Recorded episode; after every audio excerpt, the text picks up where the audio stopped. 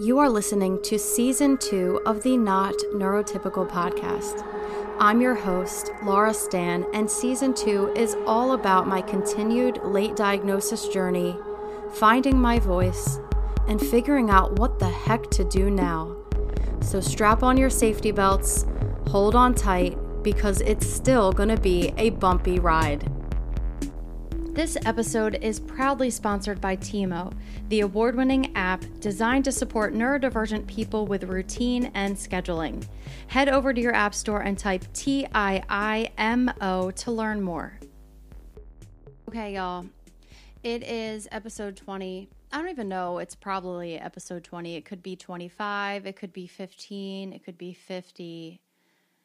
I am drowning. I don't even know what to say. This is the crazy part, okay? I have already recorded like three episodes in the last month because it's been about a month since I put out a podcast. And I just can't put them out. I don't know. Maybe I don't love the content. I don't know. Maybe it was forced. What's my problem? I don't know. But here I am recording an episode. And for some reason, I know I'm going to release this episode but the other episodes were a struggle. And then I kind of got back into the YouTube game, but I didn't really. I just started recording stuff and then not really doing anything with it. I've had the weirdest last month. I can't even fully explain what's going on but for some reason, as usual, I feel like you're going to relate because you guys really relate to everything. It's pretty amazing. Like, I, I don't know. I never thought people would relate to me. Uh, and honestly, it's the only thing keeping me going right now with all of this stuff. And I really don't want to be a Debbie Downer, even though that's kind of the role I've always assumed in any like friendship or relationship or anything. Um, I've always seen it as realism, but most people don't. I always thought it was just like optimists that couldn't handle the truth. But I do think that I have a pessimistic streak in me but I also think that's trauma response. But you've heard all about that because I've already info dumped about that in like episode last episode. yeah, so that's where I was. And honestly, I have not worked on any of that since then. Uh, because it hurts too much. It's too hard. There's too much going in the on in the world right now for me to dive into dealing with my trauma response or just like thinking about tr- the trauma I faced and dealing with that right now. Um, everything is even more. I don't even know how this is possible, but I just want to take a. I, I've really tried not to talk about coronavirus too much because it's just all everyone's talking about it and I'm sick of it, but I need to info dump or just like dump on you. I mean, I've always said that I do this just for therapy. Like you guys are my fake therapists. but um I don't know how it feels even more uncertain now than it did a couple months ago when I was podcasting and and trying not to talk about it too much but saying that everything felt so uncertain and that's what was so hard for me. It's not hard staying at home. It's like not knowing how long i have to stay home or, or how long my kids are going to be stuck at home and not being able to do parks and playgrounds with the kids and get outside. And it's not that we don't get outside we do.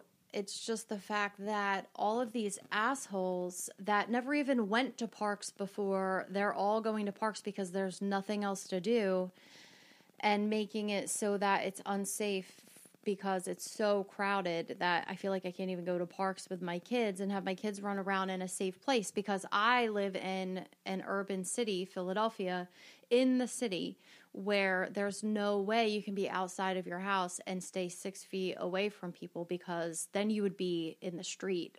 I mean, the sidewalks and, you know, they're, I don't know, the average sidewalk, there's only like four feet of space to walk. So there's just like no way you can stay six feet away from people when you're trying to social distance. And then now it's, I called it, you know, that pattern recognition thing that annoys everyone, but you always know you're right and you're just right. That's what we have. That's our superpower is being able to see when things are going to go wrong before everyone else can. and often it's it's seen as pessimism or all this other stuff, but you know what? I'm always right. Even when I don't want to be, but it's my superpower. So it's what I do. I tell the future. I let people know every time something's going to go wrong. Not everybody, only the worthy people, which right now is like honestly just my husband and the three people I talk to regularly online. But I saw all this coming.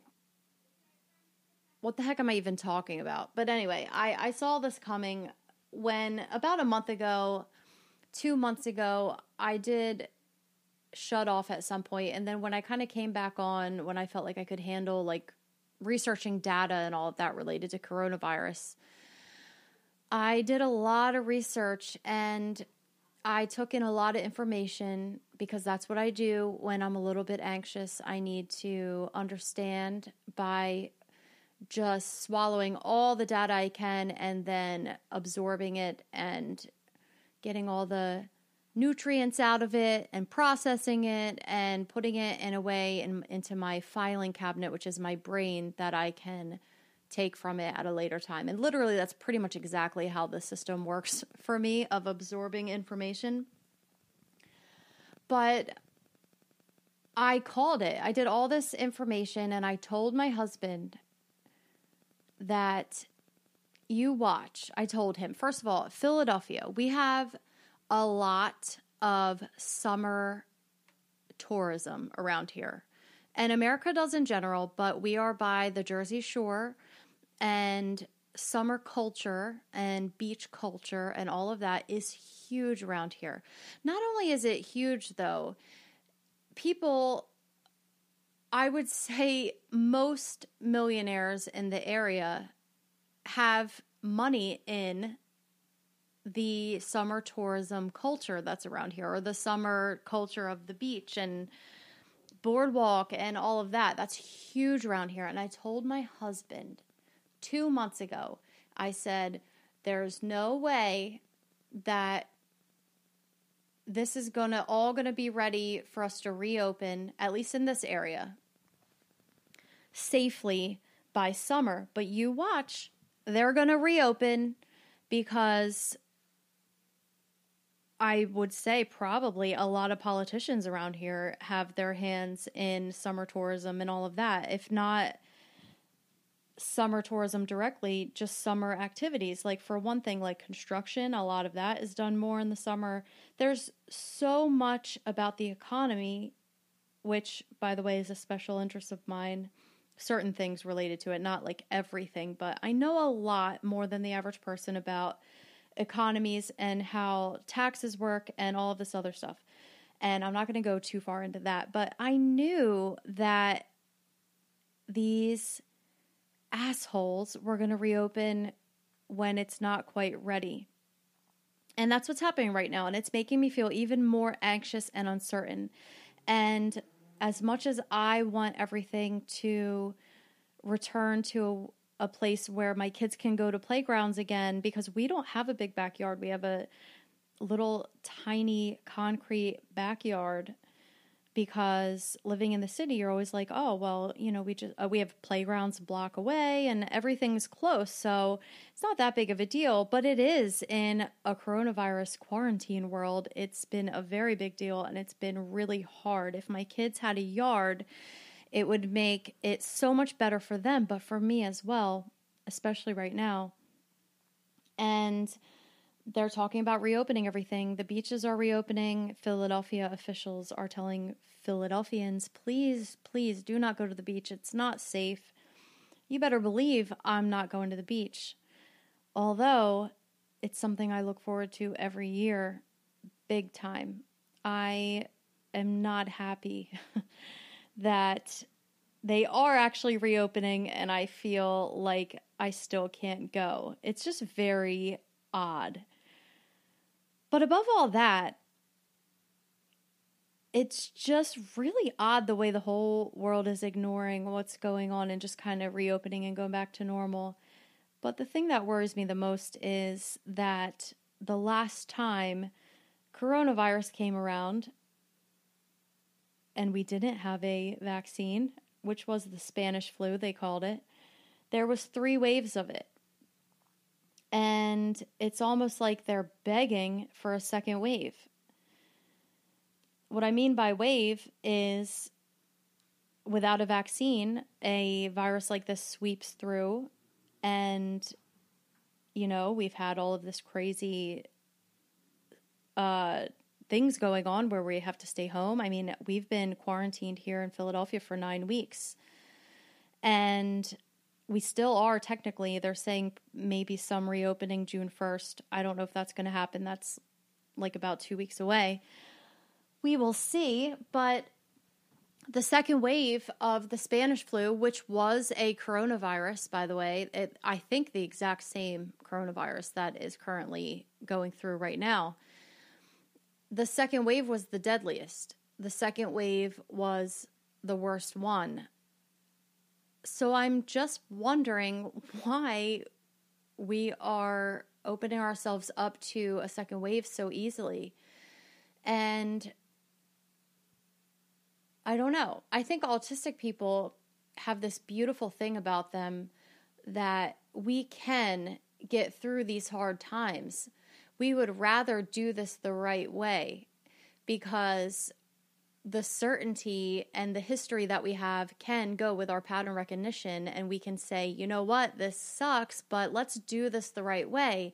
And it just seems to me that neurotypical people are incapable of sacrificing a little bit of comfort for doing something the right way. And that is so frustrating for me. And I know it's so frustrating for so many other autistic people. Um, I would say a lot of my meltdowns as a kid was people doing things in a way that I didn't see as correct, and I was seen as very difficult and very uh, aggressive, I guess I would be seen as. But it's that same thing that I've always had where it's like, let's just do this the right way. And I've been just kind of combating that lately. And it's really frustrating that we don't have a vaccine and the world is like reopening when we know what's going to happen it's happened before. We know there's going to be a second wave. It blows my mind. I think about the fact that everything reopening in June around here and opening us up for a second wave is almost like guaranteeing that my son's not going to go back to school in person in September and he's going to be crushed. And I love my son being home with me a lot. I don't love schooling from home, but it's been lovely getting so much time with my son because uh, me and his dad divorced um, and I was like 29, so I guess like six years ago, and or maybe almost seven years ago. I don't know. It's been a while, but since then we've had split custody, so what's kind of happened is I've had him during the week and his dad has had him every weekend. And what's happened, especially during the school year, is that he goes to school and then I do all the non fun stuff with him, which happens so often with moms. We get stuck with the dirty jobs and the, making sure the kids do everything they need to do. Um, and when I say moms, I say that in a way that any gender or person who identifies that role of kind of the more of the caretaker, um, they get stuck with doing the not as fun things and making sure school is done and all of that. And then my son goes with his dad every weekend and they just do fun stuff.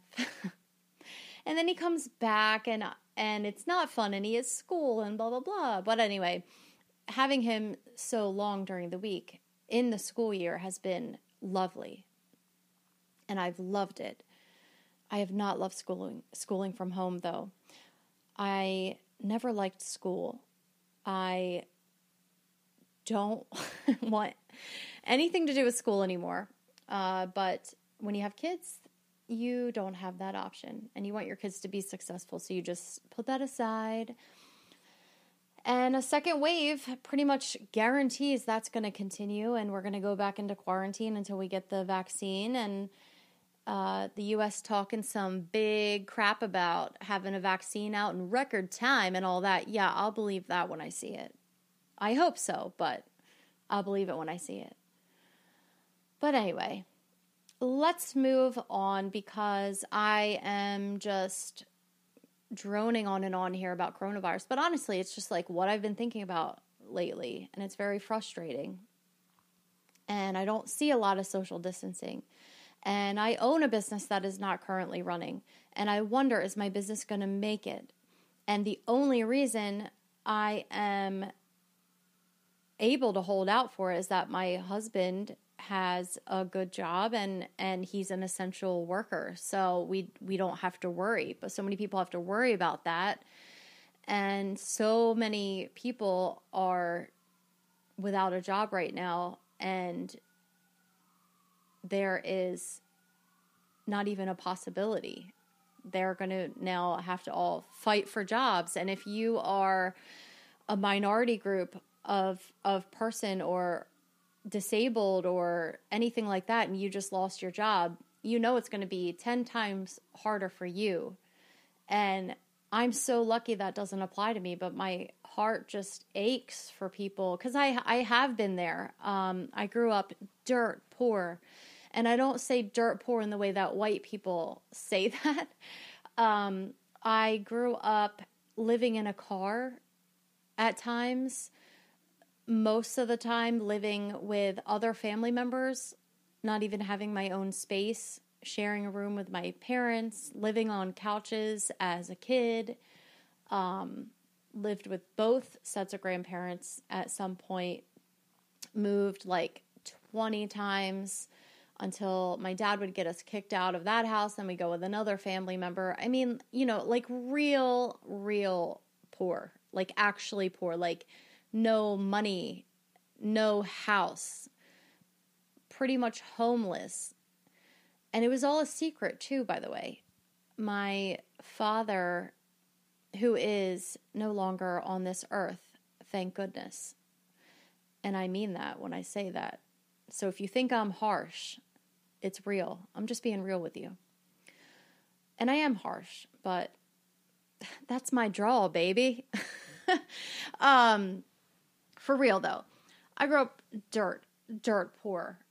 And I went into, truly went into adulthood not knowing my real challenges. And being dirt poor already, I had no fear of not having money. I don't know why. I still don't either. I have absolutely no money skills. I don't care about money. I don't. I like making money, don't get me wrong, but that isn't a motivator for me. I do find that I'm happiest when I'm productive, doing something I love, and making money. Those three. When I'm doing all of those things well, I seem to be happiest. But I don't know. Money is just not the motivator. Money is like the side benefit. I just don't care about it. I also don't understand money consequences. I always feel like I'm so resourceful that I'll just work it out. And I know that's a whole bunch of executive dysfunction and probably trauma response and probably all the other crap I've been uncovering. Ugh, this journey is so exhausting, y'all. So exhausting. I don't even know. I just I'm disillusioned. I'm disillusioned. There was a couple months, like the first month or two of all of this, when I started this late diagnosis journey, it was really hard and it was like unlearning the ableism and internalized ableism that I was living with. So it was getting over that and it was learning to deal with who I really was, learning to accept who I really was, which after getting rid of the internalized ableism or at least reduce greatly reducing it, I, I think that actually getting rid of internalized ableism is going to take years, but greatly reducing it has opened the door to accepting myself in a lot of ways, in great ways, and doing it pretty quickly. Um, and then you enter a dream world that's not real because, I mean, it might be real for some people, but for me, it was just online. It's not in real life. It was a beautiful thing, it was a beautiful idea, and I was going to be an advocate and I was going to crush the world and I was going to take over and show the world all of the beauty of neurodiversity and all of that. Not that I'm not going to do that, but I don't know. It was it was this dream. It was like living a dream. I had found a community and I was going to do all I could for them and and for myself and for my kids and and that lasted a while and then there were some weird, dark moments as an advocate uh, with other advocates and all of this other stuff and, and kind of navigating that. And then, I don't know, you hit this point where you're like, why am I even doing this? I know that sounds really horrible. But is my message really getting out there? I know I'm really helping people by sharing. And you guys have really shared that. And it helps me to hear that and and I'm happy and I'm not talking about the podcast when I'm talking about any of this because the podcast has truly changed my life and given me a creative outlet that is unlike any other thing I've ever done. And I really appreciate that. And you being here listening really means a lot to me. But when I'm talking about all this, I'm more talking about like social media advocacy and the layers of bullshit that you have to swim through with every post. Like once you get over like 5,000 followers, it's a shit show. Like honestly, I, I just can't even I'm sorry, I usually like keep these clean. I definitely curse quite a bit in real life. But social media advocacy is so much fucking bullshit. I, I I just have to say it because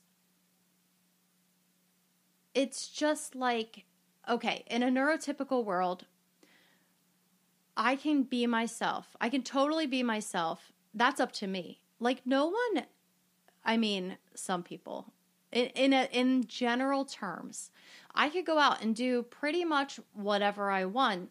And some people may make fun of me, or I might hear some comments, but is that really a big deal? Uh, for some people, it is. But for the most part, if it's not people that you really care about, it's like, okay, whatever. Okay, boomer. You know, it's just like that whole thing. But okay, that's a neurotypical world maybe I don't want to deal with the comments, so maybe I won't do that. No harm, no foul. Okay. On social media, every post is just kind of preaching to the choir. Everyone, I don't know how to say this without just sounding like a total jerk. But this is just how I'm feeling, and it's probably not the end of my thought, but you know, I just always sound negative, but everyone's like fighting for status or something. And in a neurodivergent community, let me tell you, it's a lot more harsh than the neurotypical one in some ways because in the neurotypical world, they just don't get it. And that sucks and abuse at times can come from that. But for the most part, it's just a disconnect, right? But in the neurodivergent social media advocacy world, people get it and they just disagree. And for some reason, that's like a whole big thing. And then they don't just laugh or make a joke or just dismiss you like on a one off like yeah, whatever everyone kind of deals with that you know the the silly like ridiculous neurotypical dismissiveness it's like deep and dark and people get really angry at you if you say something that doesn't align with their life even if you're just sharing your life and you get attacked for just the weirdest stuff someone bought me fake followers to try and get Instagram to delete my Instagram page, which was really funny.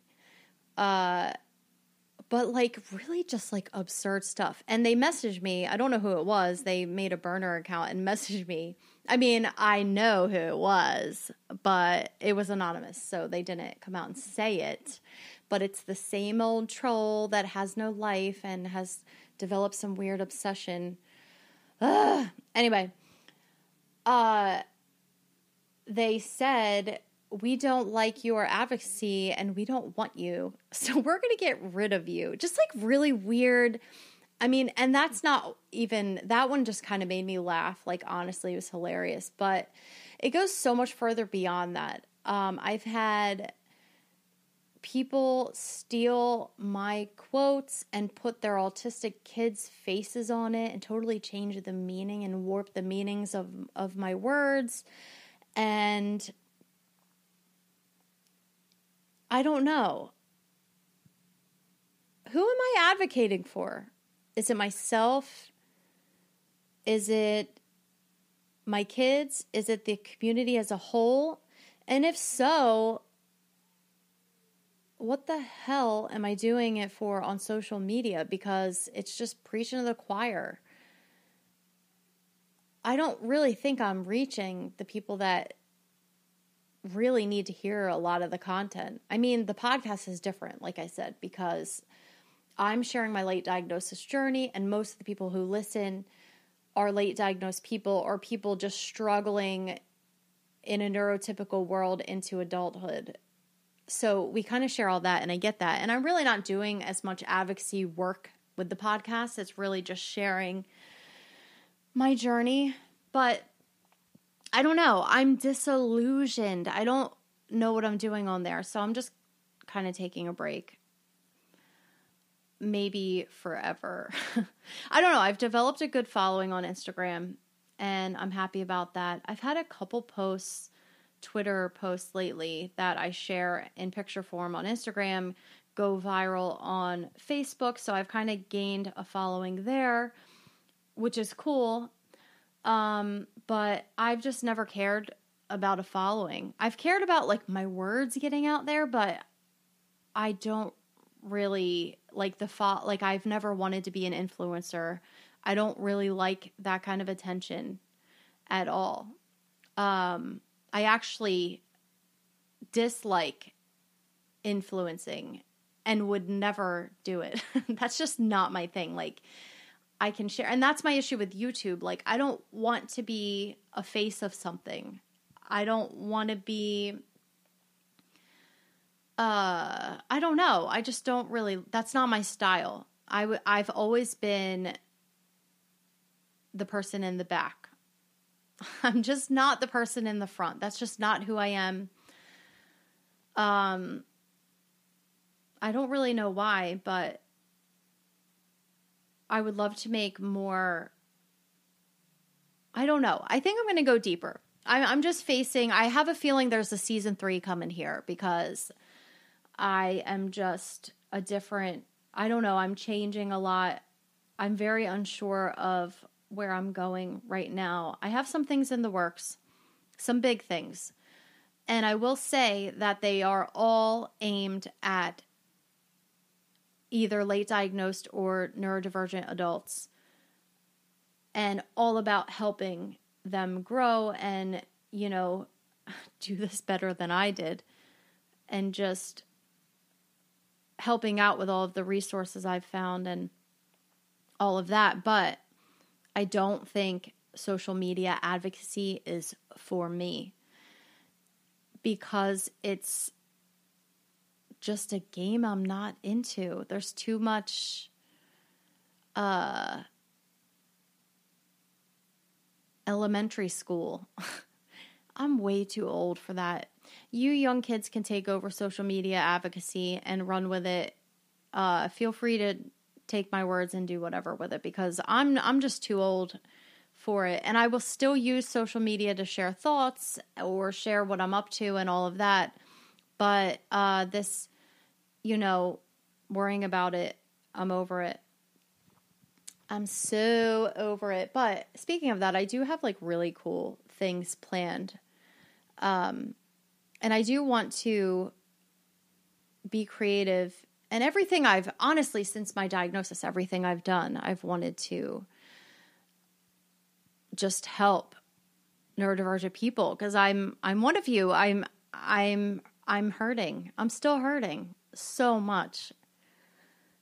And I kind of mentioned like at first it was all about unlearning ableism, right? And and getting rid of my internalized ableism, which I'm definitely still working on, but a lot of that work was done right away because it was like I'm either going to run from this and be ashamed of myself, which was uh, I don't know. It was a possibility. It was something I could have done.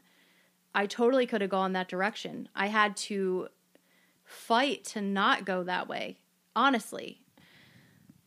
But I knew I couldn't. I knew I had an autistic son already. And then I ended up having two girls that are autistic that are toddlers that were diagnosed. And I knew I couldn't go that way um, not just for me, for them. And I knew it, it was wrong. I knew it was wrong. So I did not let that happen. And then after that, it was like this dream phase. And oh my God, I found my community. and I did. It's true. But man, online culture is just not for me. It's not. It's too. Whew, y'all. I don't know. But then after that, after that dream phase is where I am now the disillusionment where you know, I never really felt like I fit into the autistic community, and that's why I created the squad. And that's why I created another small Facebook group that is just a group of women and, and those who identify as women. And um, it's a very, very, very small group. And we've kind of kept it that way out of fear of it changing in some way, the dynamic. Um, but besides those two groups that I had to create to kind of feel like I found a community that I could really relate to, and it was all centered around allowing people to ask questions. Um, and be themselves and share openly and without getting attacked and judged and all of that because that's what I really needed and I couldn't find that. And this podcast was all about like really sharing and being real. And social media is not that. I hate that.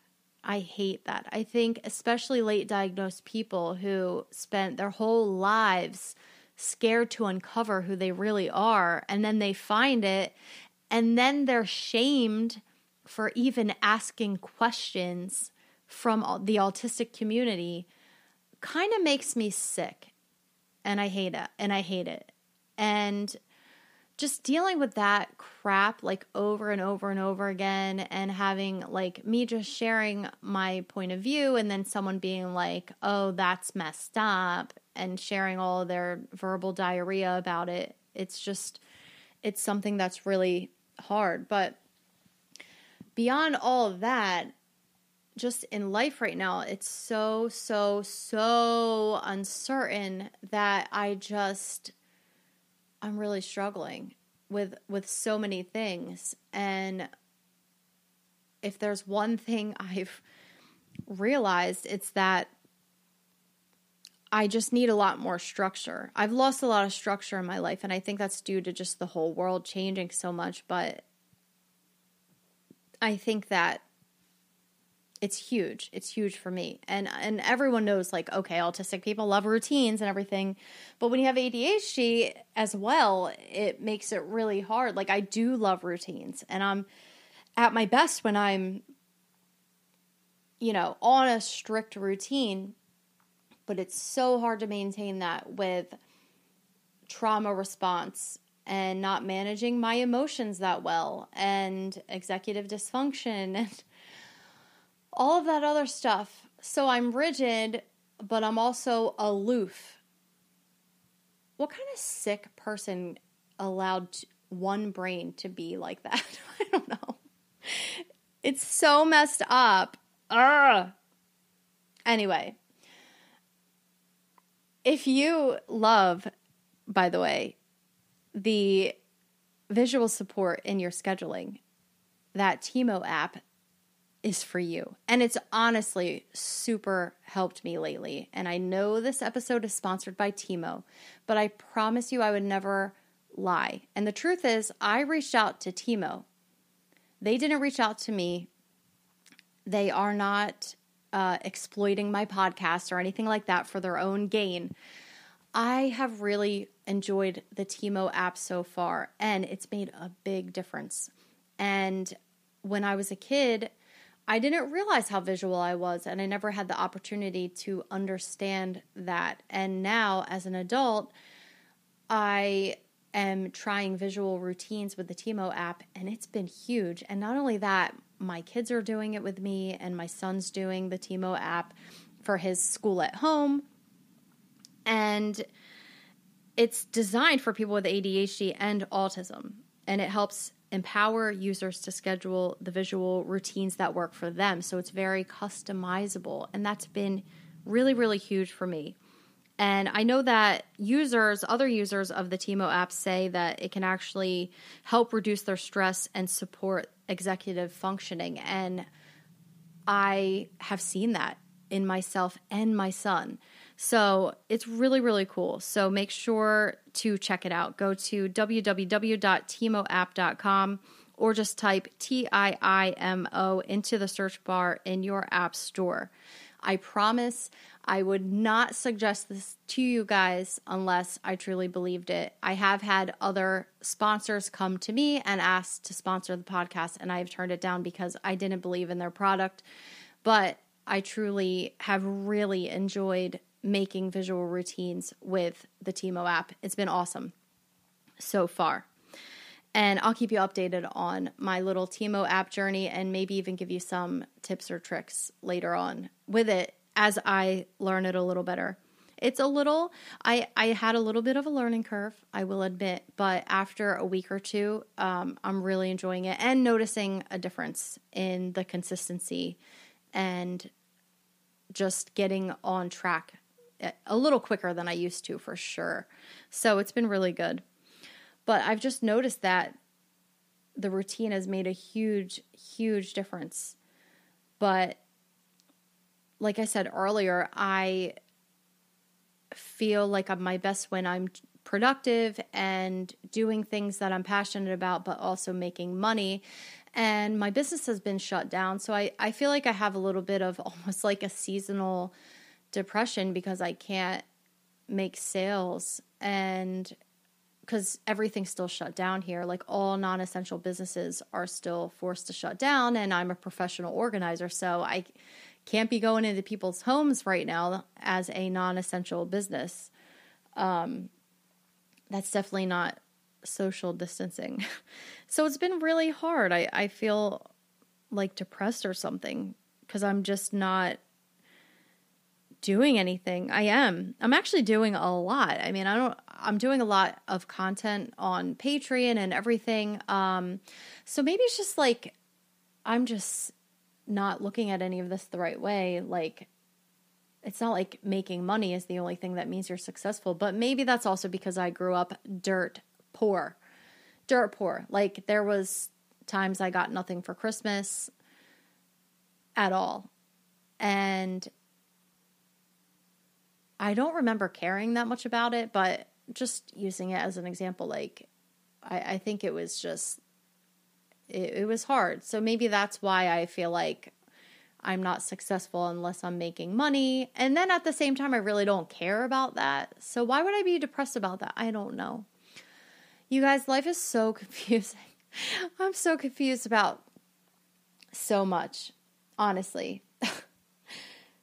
Coronavirus is so weird and I'm just trying I'm I'm hoping that there is not a second wave. I'm hoping that my son goes back to school in person in September when the kids go back to school here in Philadelphia. And I hope that my business can start up again soon. And also, I mean, coronavirus came on during my busy season. Uh, so it's killing my sales this year. Last year, I doubled my sales from the previous year. And this year, I am probably at this point going to do less than I did two years ago. So feel a little defeated. Um, but most of all, I just want to get out of the house and work again. That's one thing I loved about professional organizing is that I go out of the house and I go to people's houses and I help them. I help them get stuff done. But with my hands like we i go and declutter with them.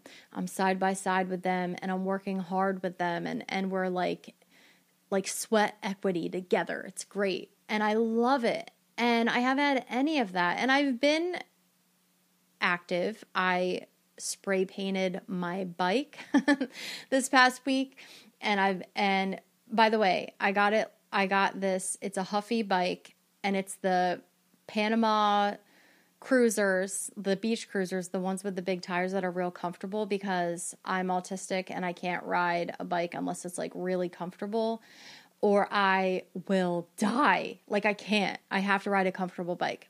But I love riding my bike, especially around the city. It's like fun and dangerous and I get my ADHD like impulses out. like I can just be wild and crazy. And I don't wear a helmet. I want to wear a helmet, but I can't find any. And I haven't ordered one online because I've been avoiding it. Not really sure why. But anyway, I spray painted my bike matte black. It's amazing.